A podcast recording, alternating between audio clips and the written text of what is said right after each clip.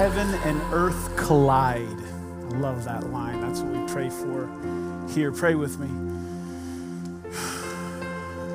God, we pray for that. We want to we want a collision this morning. We want you to invade here. Pray for uh, every person in this room, every person watching online, that uh, their hearts would be open, their ears would be open to what you want to do, that we would be drawn into uh, your will today. In Jesus' name I pray. Amen. All right, well, welcome to Mosaic, uh, our Arctic Circle location. Uh, please be cautious on your way out. The penguins deserve the road as well.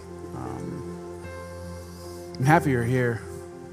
You know, it is literally a pastor's worst like fear that there will be a Saturday night snowstorm thing that happens. So I don't care if it snows on Monday, whatever, Tuesday, don't care, Wednesday, Thursday, whatever, Friday, I don't I'm sorry, I don't care. But Saturday night, really? That's what it is. Uh, some pumped you're here. And if you're watching online because it's too cold, I get it. Uh, I also wanted to stay in my pajamas, so welcome. Uh, I want to start this morning with one of my favorite quotes. I'm going to give you in two versions. The first version is a version I've heard it my whole life, and then I read it. I read somebody added a little little uh, variation to it this week, and I think I'm going to keep it. I really like it. So, uh, one of my favorite quotes is that good is the enemy of great. Good is the enemy of great. I've always really been drawn into that. Um, but I heard a, a, a new twist on it where, where the guy said, Good is the mortal enemy of great. And I like that. Added a little extra oomph to it. Uh, now, the reason I like the quote is because it's a little bit counterintuitive, almost paradoxical if you look at it. And maybe if you've never heard it before, you might be going, wait a minute, what? Good is the enemy of great? It doesn't sound like that's true at first. Uh, if you're looking for enemies of great, you would probably say, well, then whatever the opposite of great is, that should be the enemy, right? So awful, abysmal, ghastly, horrible. That, that would be the, the mortal enemy of great. Opposite end of the spectrum, those two would be the greatest enemies. Um, but here in this quote, it says that good is the enemy of great. And that's weird because good appears to be on the same side as great. Like they're wearing the same jersey. Like you would almost say, hey, great is varsity and, and good is junior varsity. They're, they're at least, you know, from the same school. They're not enemies. Why would, why would good be the enemy, the mortal enemy of great?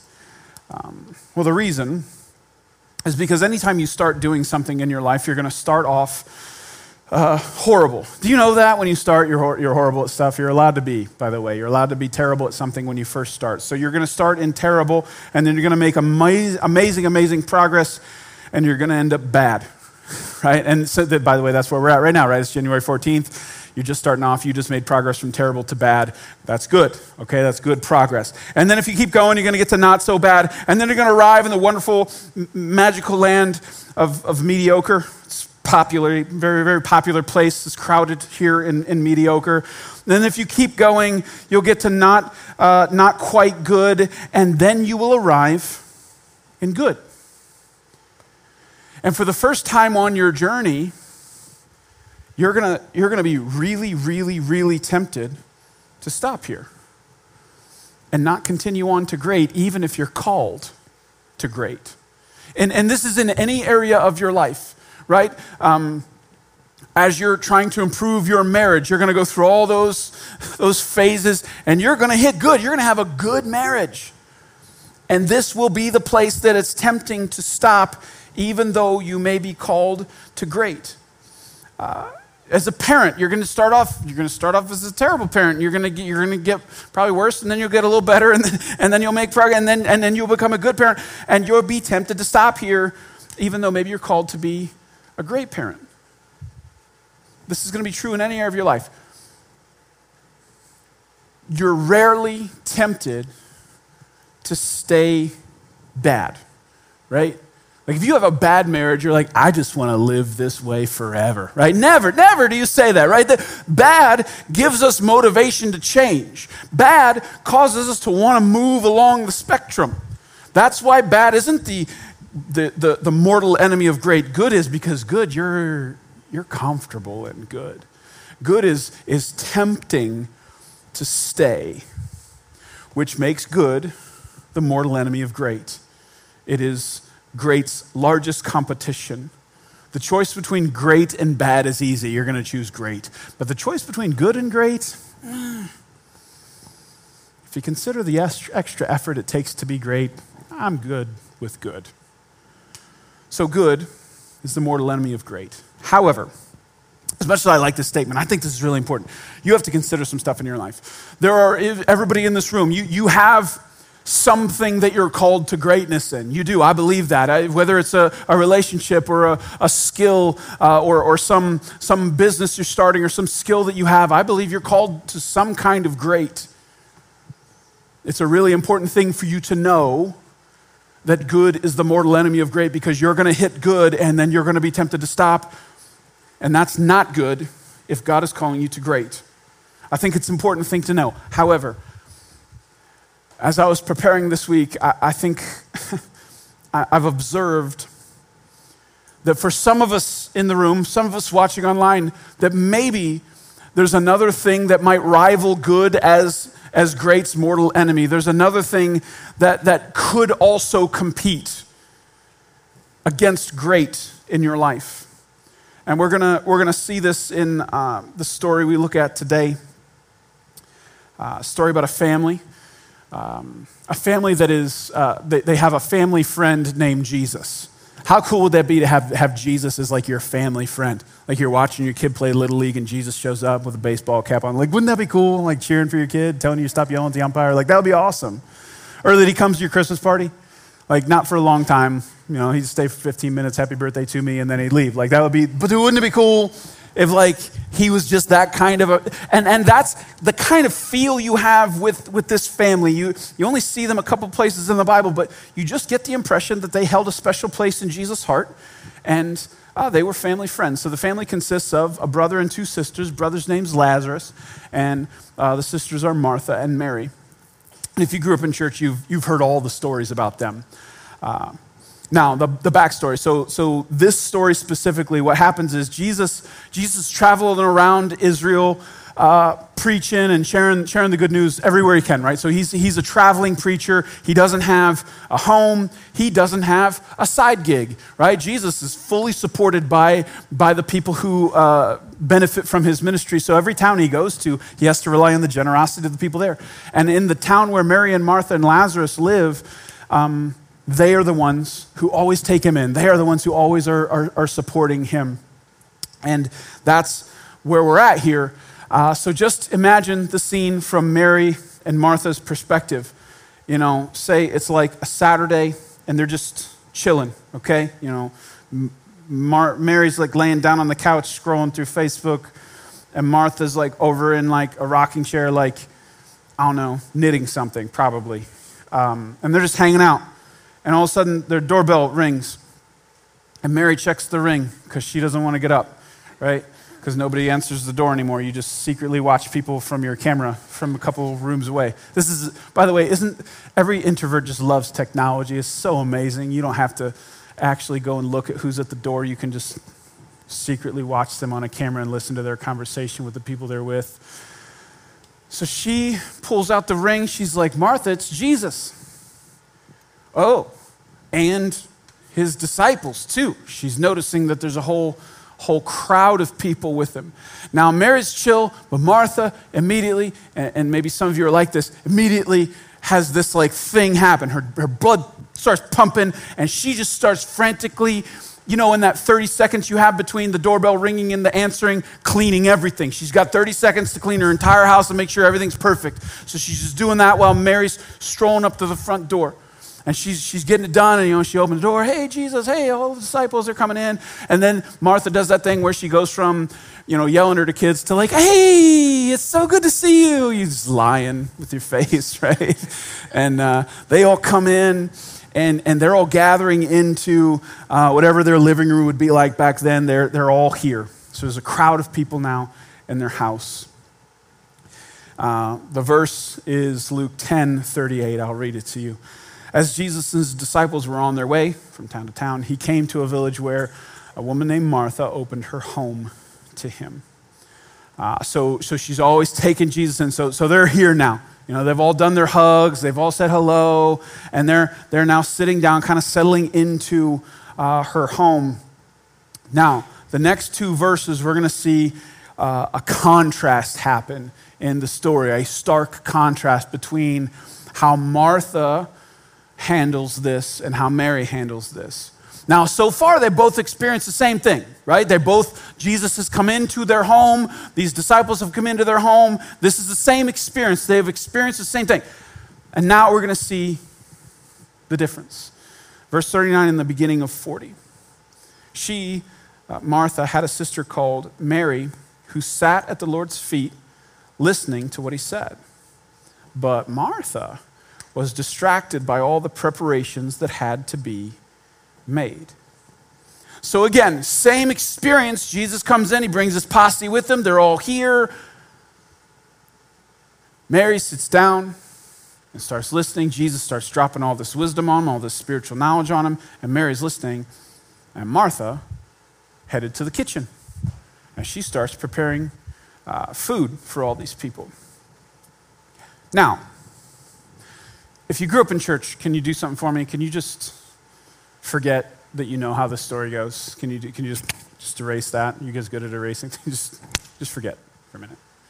Right now in the story, if you just stopped here, if you've never heard it before, you could make an argument about who's right and who's wrong here, right? You could have a, legit, you could have a legitimate debate.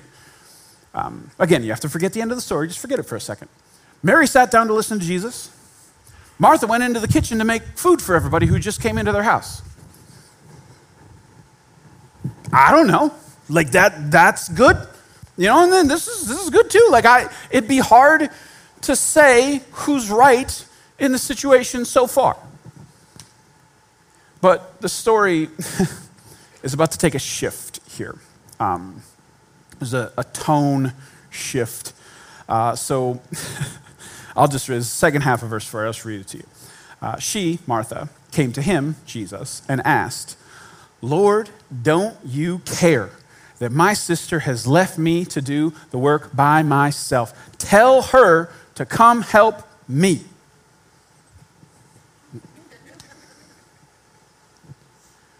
Now, again, you, you, you always got to put yourself into the Bible story. So you just got to picture this scene. The house is full of people. Jesus is settled in, and in their living room, people are just kind of sitting wherever they can. You know, people on the floor, people on chairs, people on the windowsill, just you know, and they're all leaning in, locked in to Jesus. You know, anything that comes out of Jesus' mouth, you're just trying to absorb it, and they're all, you know, it's quiet except him. But everybody can kind of hear in the room over you know, some pots and pans clanging around, you know, so the, the, the, the, the, the rustle of someone doing something in the other room. You know, it's a little distracting.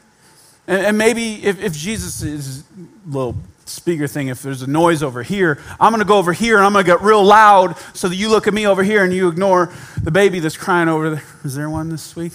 Oh, we're good this week. All the babies stayed home because it was too cold. Um, it's a little, little speaker trick. If you got a distraction over here, you come over here, you get a little louder, and then you'll maybe hopefully pay attention to me and not the distraction. Maybe Jesus did that. Maybe he looked over here and got a little louder because he heard the noise in the kitchen. But all of a sudden, the door or the, the curtain hanging swings open, and Martha's just standing there, you know, her hand on her hip. Now, she's not all the way rude, so she's waiting for a pause right? And Jesus is still going. And maybe some of the disciples are like looking at her like, what's she, what's she to do? And the moment Jesus takes a breath, she pops off here. Lord, don't you care think everybody in the room go, What did you just say? And then, my sister's left me to do all the work by myself. Tell her to come and help me. Not, hey, Jesus, do you think maybe? No, tell her to come and help me. She just demanded, demanded that Jesus do something. Man, can you imagine the tension in the room? Somebody just barges in, interrupts Jesus, tells Jesus what to do. Everybody's just sitting here, like, what's he going to do? Like, Peter's like, this is awkward. Like, what, what, what, what, what just happened? I wonder what the look on Mary's face was. Like, she always does this crap, you know? Now, little side note. If, at this point, no, so from Martha's perspective, you would agree with me that Martha thinks she's right here, right? She won't come barging and marching into a room saying, ah, tell her to do it. She thinks she's right. She thinks Mary's wrong. However, I think it's kind of obvious that what Martha does here, the way she deals with this, is wrong, right? Like doing it this way, like talking to Jesus like that, that's wrong, right? So Mary was wrong, but Martha reacted to Mary's wrongness wrong. This is a lesson if you're maybe married. Um, if you think your spouse is wrong and you react wrong to their wrongness, you're going to be wrong too. Do you know that? It's just, it's just bad. You, you, any, you're getting sucked all the way into it. So even if Martha was right, by the way, she's not, but even if she was, now she's not.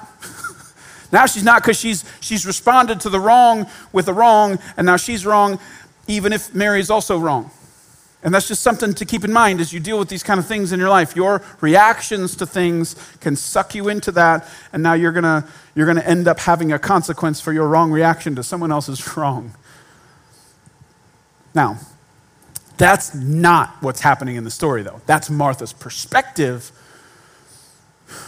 But if you're still wondering who's right, Mary or Jesus, Jesus is going to clear this up for us in verses 41 and 42. Here's what he says Martha, Martha, the Lord answered, You are worried and upset about many things, but few things are needed, or indeed, only one. Mary has chosen what is better, and it will not be taken away from her. Now, I, I, don't know if you know this when you're reading the Bible, you can always insert your own tone to it. that's really important, by the way. Some, you can read a verse in the wrong tone and get the wrong like meaning to the verse. And I think sometimes people read this, at least like when I was growing up in church, this was always read as like a rebuke. Martha, Martha, like, what are you interrupting my preaching for? you know, shut up. Mary's listening and you're not, go back to the kitchen or something like that. You know, like, right? That would be horrible. Um, but the tone here, I think, man, if you take into account everything that you know about Jesus, I think Martha came in hot and loud, and I think Jesus almost whispered this to her.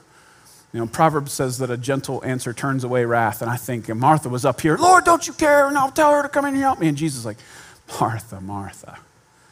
And I think this is a gracious thing.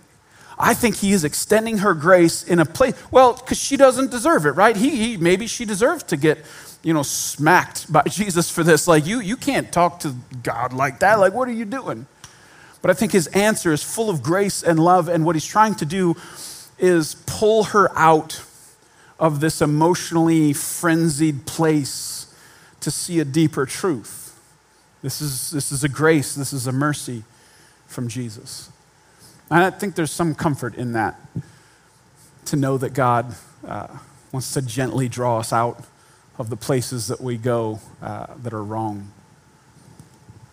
So that's where Martha's at. All right, now, you could argue that Mary chose great and Martha chose good at this point, right?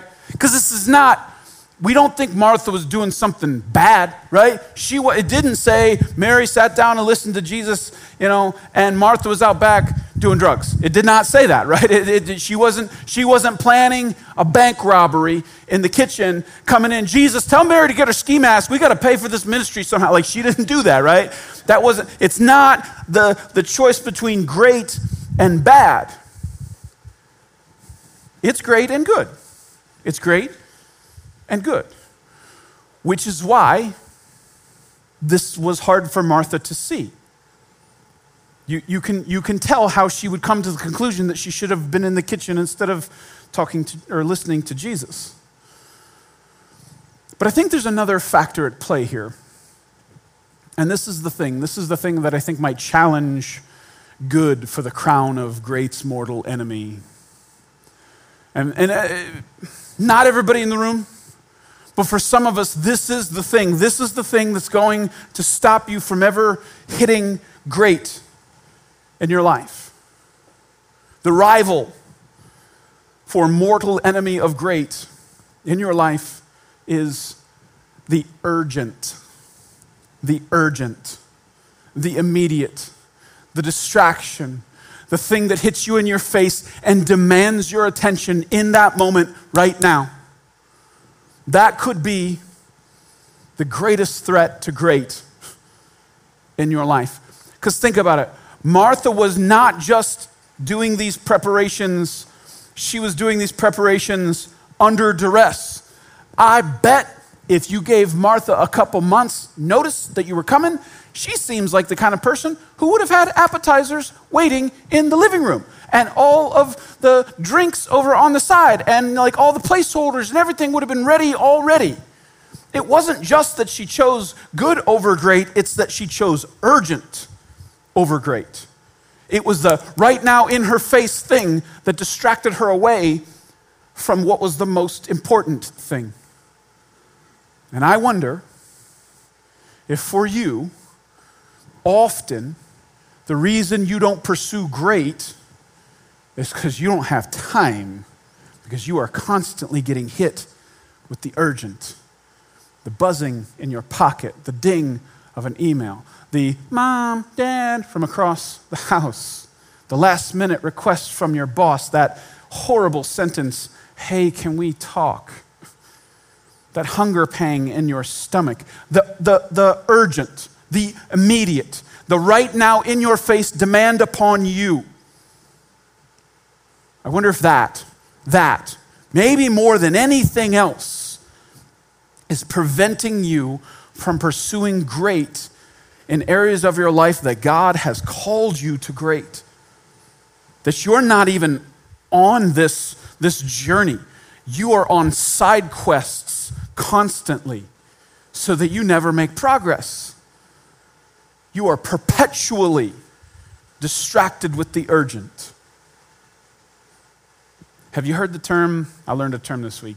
It's called the work martyr complex. Work mar- Have you heard of work martyr? You probably have. You, even if you don't have a term for it, you've met him. Hopefully, it's not you. Uh, a work martyr is someone who wears their busyness as a badge of honor.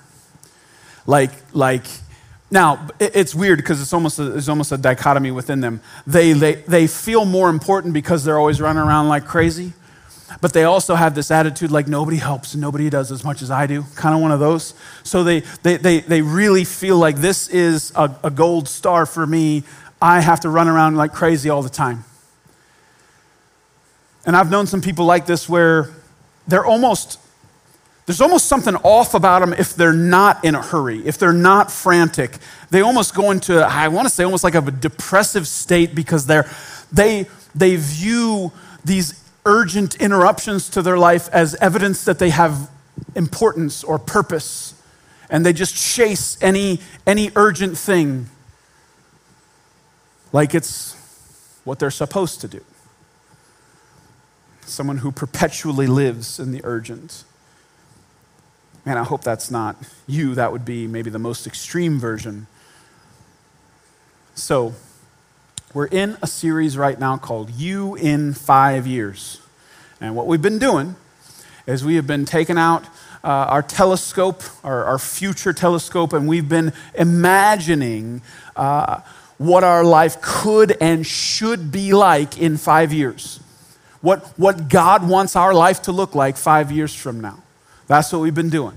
Not, not what it is going to be, but what, we, what it could be and what it should be. Like we're dreaming here. We're, man, what, what, what could God do in the next five years? What would my life be like five years from now? I wake up in the morning and man, God has just moved and everything has clicked, and this is what my life could look like. Five years from now. So, what I want to do today is I want to zoom in on your calendar five years from now, your schedule. Uh, how are you spending your time five years from now? If you could zoom in, you're looking through the telescope, can you zoom in on the phone when you click over to the calendar app? Can you zoom in on that and can you see what it looks like? What does your calendar look like five years from now? You busy? You still frantic? You stressed? You constantly getting hit in the face with urgent? I hope that as you're imagining your life five years from now, that you're not imagining some stressed out, frantic person. I, I, can't, I can't think that that's what you're doing here. I hope not. My hope is that you are imagining a person who's living in great, where God has called you to great, that you're living in great, that you're spending a bunch of time on great, to pursue great, to live in great. That you're not constantly distracted with all of these, these urgent things, that you're not stressed and frantic and worried all the time. That you want to live a life of purpose, you know, a destiny fulfilling kind of a thing. But here you are. Here you are. And there's some distance between you and that. So, how can we get there? How can we, and, and listen, part of the reason we're given five years is because it's going to take a while, right? It's going to take a while to get to, to that. It's going to take some, some choices that we, we're going to make between now and then to, to live a life in this, this great category. So, what can we do? You now, and what your schedule looks like, and how you feel, and how much urgent and frantic and stress and all that stuff you deal with, versus you five years from now living in purpose and greatness. God's definition. So I want to learn from Martha here. I think there's a ton of lessons in this little story from Martha. Uh, we'll just do four. Uh, here's the first one. If you're going to pursue that life, if you're going to pursue a life living out important and great things, um, you need to know that the urgent disguises itself as important the urgent disguises itself as important. This is why I would call urgent, it's, it's a little sneaky, it's a little sinister, it's a little insidious. Uh, when, when something urgent happens, it feels important, right? When something urgent happens, it feels important. On the inside, you feel like the thing is important. If your phone buzzes in your pocket, you feel like it's important. Probably not, no offense but you feel like you got to pull it out and find out what it is. And, and Martha, when that knock at the door happened, she felt like the most important thing was for her to go make food in the kitchen. The urgent in her mind felt important. But so often, so often, what is urgent is actually not important. It's dressed up as important. It's, it's lying to you about being important, and it is going to steal from what is really important. How much of your time are you spending on important things that are, or on urgent things that are not important? How much are you allowing the urgent in your life to pull you off course away from important and great things that God has for you? How often is it happening? Listen, I'm not, I don't know.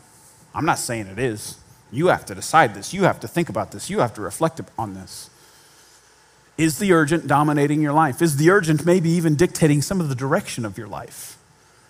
Now, I know some of you are like, oh, hold up, hold up. Sometimes when my phone buzzes, this is an emergency. Maybe. And I'm not saying that's not possible. Some, every, every once in a while, your phone rings and it is actually an emergency and you do actually have to go handle it. Every once in a while, when your kids scream from the other end of the house, they're actually hurt. Super rare because they have to be bleeding for that to be true. But like it's, it's every once in a while, right? But most of the time, urgent is not actually important. Wouldn't it be awful to wake up five years from now and see that the urgent has stolen hours and hours and days and months and maybe even years from your life of pursuing the great that God has for you. You've allowed the urgent to pull you and pull you and pull you and pull you. And you look back on these five years and you go, ah, the urgent has lied and stolen from me. Don't let that happen. I had this, uh, I'll share this with you. I, I hated it, so I'm sure you will too. I was talking to this uh, woman who used to, she used to own a gym. We had this conversation. It was probably January because these are the times that we ask these questions. I was talking about stuff, and I was asking her like diet questions, you know. And she said this line to me, and I, re- I really, really hated it. But she said, "What you need to remember is that hunger is not an emergency." And I said, "Shut up." She's like, when you're hungry, it's not an emergency. It's not. You treat it like it is. You act like it is. It, it presents itself as if it is an emergency, but it isn't.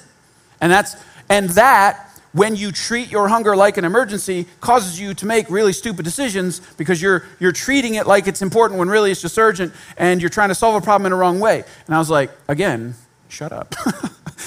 but I think the lesson there, and it stuck with me. It stuck with me. Every time my, my stomach growls, I, I have to try and remind myself, hey, it's not an emergency. I've got insurance against emergency. I'm, I'm, I'm, I'm good. i am I'm, I'm covered.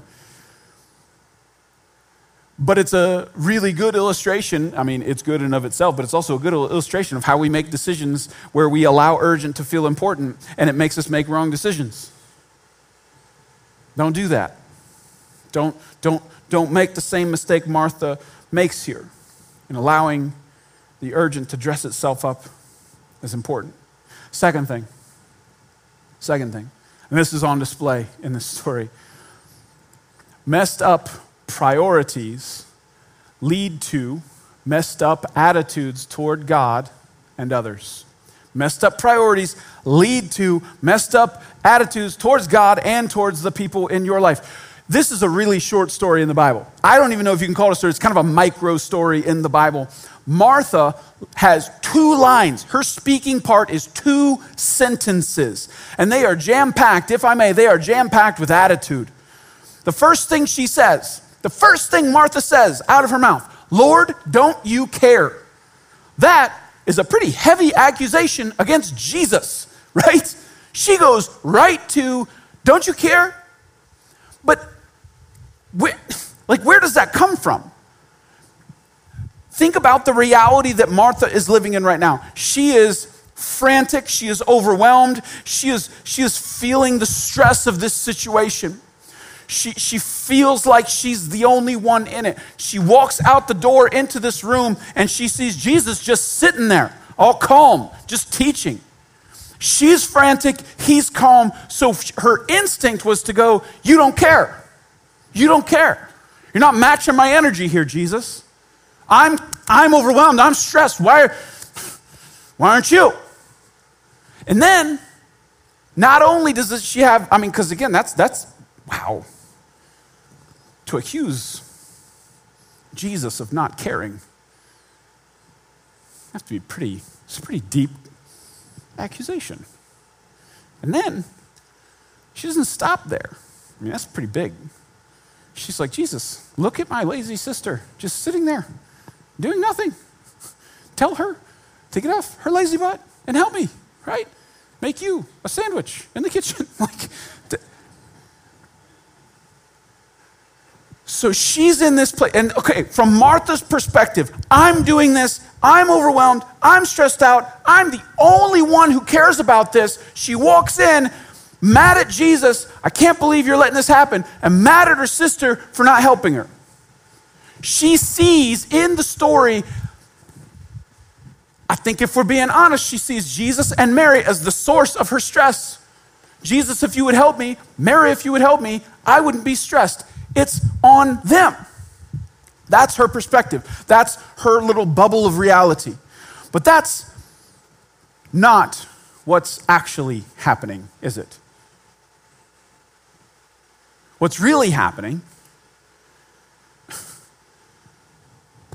what's really happening is that Martha is making decisions with priorities that are out of order. It's not Jesus, it's not Mary that is the source of her stress, it's her priorities. It's her priorities. So, listen, I'm going to say this as gently as I can, but God's not going to help you live an out of order life. God's not going to help you live an out of order life. Martha barged in the room demanding Jesus help her. And in that, even had this feeling like he doesn't even care. And I think that's what happens when you have priorities that are all out of whack. The accusation is that God doesn't care. But could it be, could it be that if you have this feeling that God's not even helping me, that maybe He isn't in that, He's not going to help you manage out of order priorities. That, that Jesus wasn't looking at Martha going, oh, shoot, I got to help you not listen to me. I got to help you not be in this room right now where you're supposed to be. He wasn't going to help her be better at managing upside down priorities. He wasn't going to help her do that.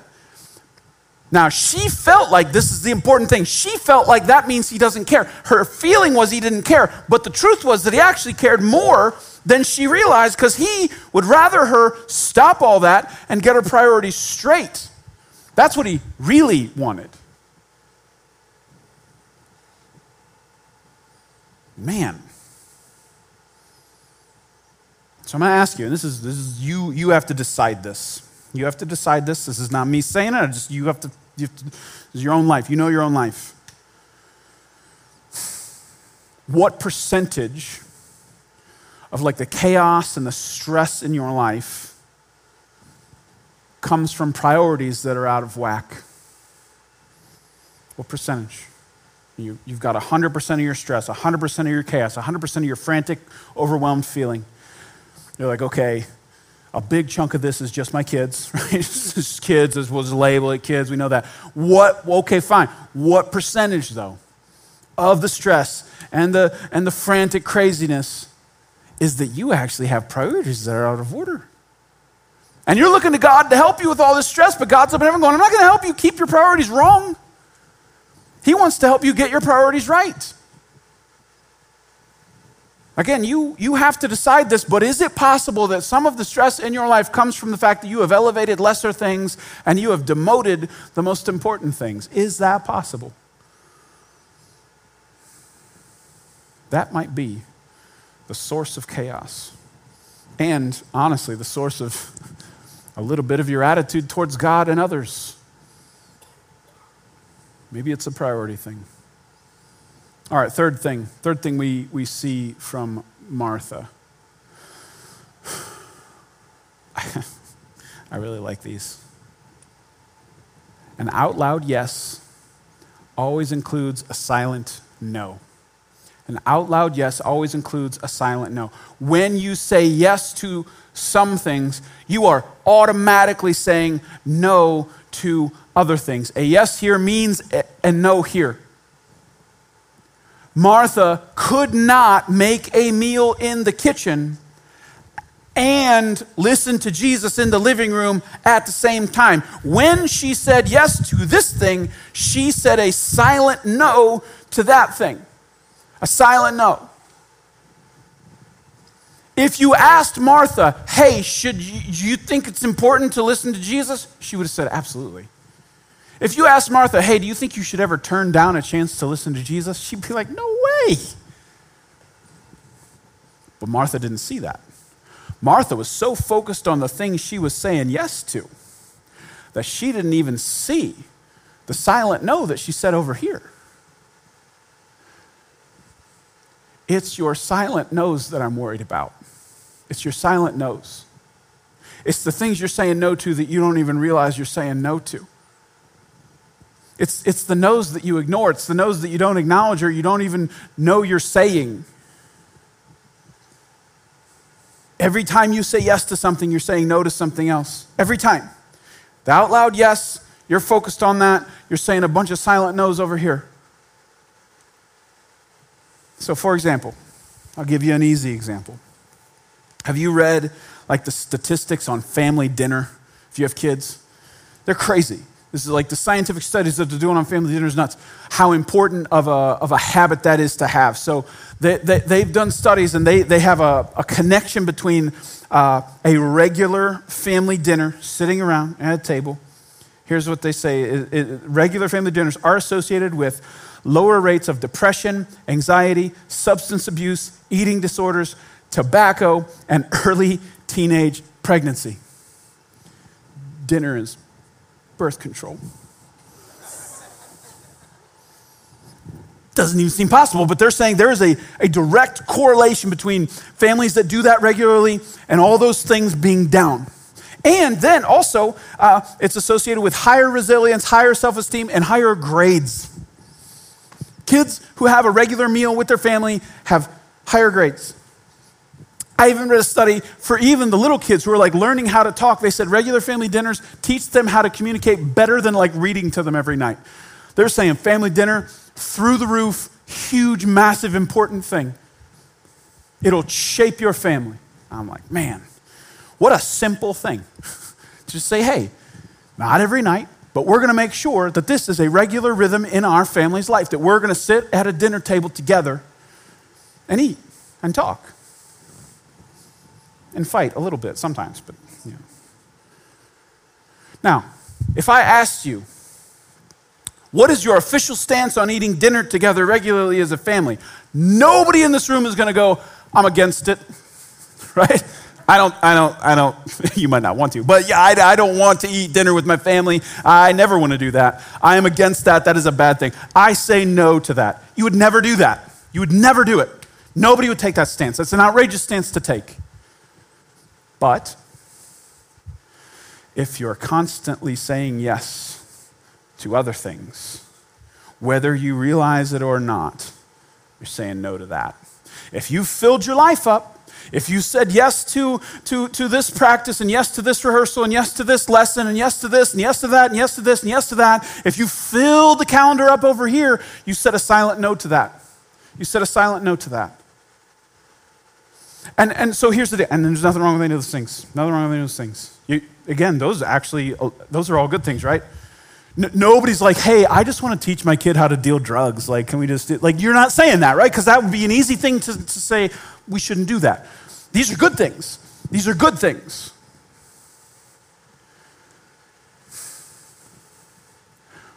So I'm not telling you not to do those things. What I'm telling you is when you put something on your calendar, you're saying yes to something, you're also saying no to other things. Every time you put something on your calendar, you need to consider the silent no that you're saying. Don't just put it on there focused on the thing you're saying yes to. You have to also include the things you're saying no to. Count the whole cost, not part of the cost. Because again, I think, uh, ask Martha, were you doing a good thing? She'd be like, of course I was doing a good thing. People were hungry, I wanted to feed them. That's a good thing. She could defend that all day long. But hey, Martha, you silently said no to listening to Jesus. Did you include that in the equation as you were making that decision? I don't think she did. So I just want you to slow down long enough to say, hey, every time I say yes to something, I'm saying no to something else. What is the silent no? What am I saying no to? Count the cost and make sure you're really okay with it. All right, last thing that we can learn from Martha and Mary. One of the most sacred and spiritual things you do in your life is choose. Choose. Choice. You have the power of choice, the God given gift of choice, the future altering power of choice in your life. What was the difference between Martha and Mary in this story? There are a lot of differences, right? But it all started with one, one difference. And Jesus said it. Did you catch it? Jesus said, Mary has chosen. Mary has chosen. Mary chose. Mary made a choice. And again, they were in the same situation. They both were experiencing the same thing. They were responding to the same variables. Mary chose to sit and listen to Jesus. Did Martha choose? Now, here's the thing she did. But my guess is if you asked her, she wouldn't have, she wouldn't act like she chose. She probably felt like circumstances dictated her life to her. She probably felt like she had no choice. Like, hey, nobody else was going to feed these people. Nobody else was going to do that. I had to do that. I didn't choose to do it. Circumstance thrust it upon me, and I just had to respond to that. She would have the attitude like she didn't choose. And because of that, she made a bad one. And I think one of the most important things for you in your life, especially as you consider your life five years from now, is to constantly remember that you have the power to choose. You have the power to choose. You have the power to choose. And it's one of the most spiritual things that you do. I, maybe it's the most. You think, I, reading my Bible is the most spiritual thing I do. No, um, the thing, you know what you did before you read the Bible? You chose to. Praying is the most spiritual thing I do. Well, you know what you did before you prayed? You chose to pray. What if choice is this thing, this amazing thing that God has given you, this responsibility, this, this power to choose in your life? I mean, yeah, before you came to church today, you chose to come to church today. Before you started watching this, you chose to watch this.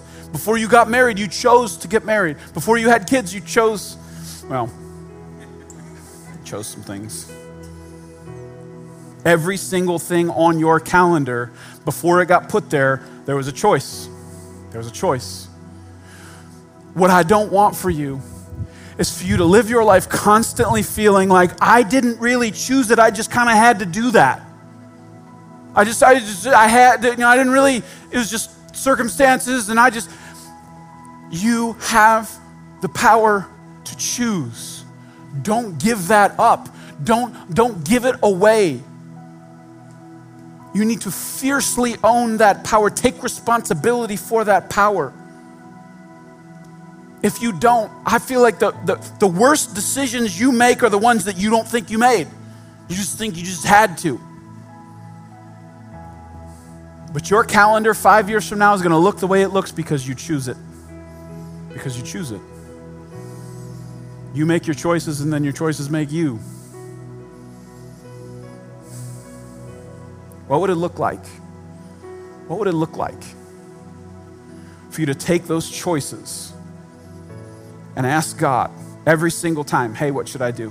What if, what if Martha, all she had to do, all she had to do was walk up and whisper in Jesus' ear, hey, I wasn't ready. I don't have any food. What do you think that guy would have done? This is the one who feeds thousands of people with like a fish right? You think he couldn't be like, hey, Martha, I got it. Sit down. Done. All she had to do was ask. What if, what if as you, as you uh, have every choice that you have to make, even ones that feel like you don't get to make them, what if you laid them before God and said, hey, God, should we do this? What if, as you make that calendar, yeah, your spouse gets invited to that conversation, yeah, your kids get invited to that conversation sometimes, what if you invited God into the conversation of, hey, here's the month, here's the year, here's what's going on the calendar. Hey, God, what should we do here? And that, allow that to flavor every day, every week, every month, every year. Then what would it look like five years from now? Pray with me. God, I'm so grateful for both Mary and Martha. What I pray for the people who feel like their life is dominated with the urgent in this room right now, Lord. Ah, I pray that you would give them peace, that you would give them the ability to slow down the knowledge that they have a choice to respond to the urgent or not. That they can choose great over urgent, that they can choose great over good. Lord, I pray for everybody in this room that we would, we would include you in the conversation, that we would ask you before we make a choice hey, should this go here? That would begin to flavor our life. Lord, I pray for this church that we would do that, Lord, that we would not get stuck in the urgent, but that we would pursue the great that you have for us. Lord, I pray for peace in that and wisdom to choose the life that you are calling us to. In Jesus' name I pray. Amen.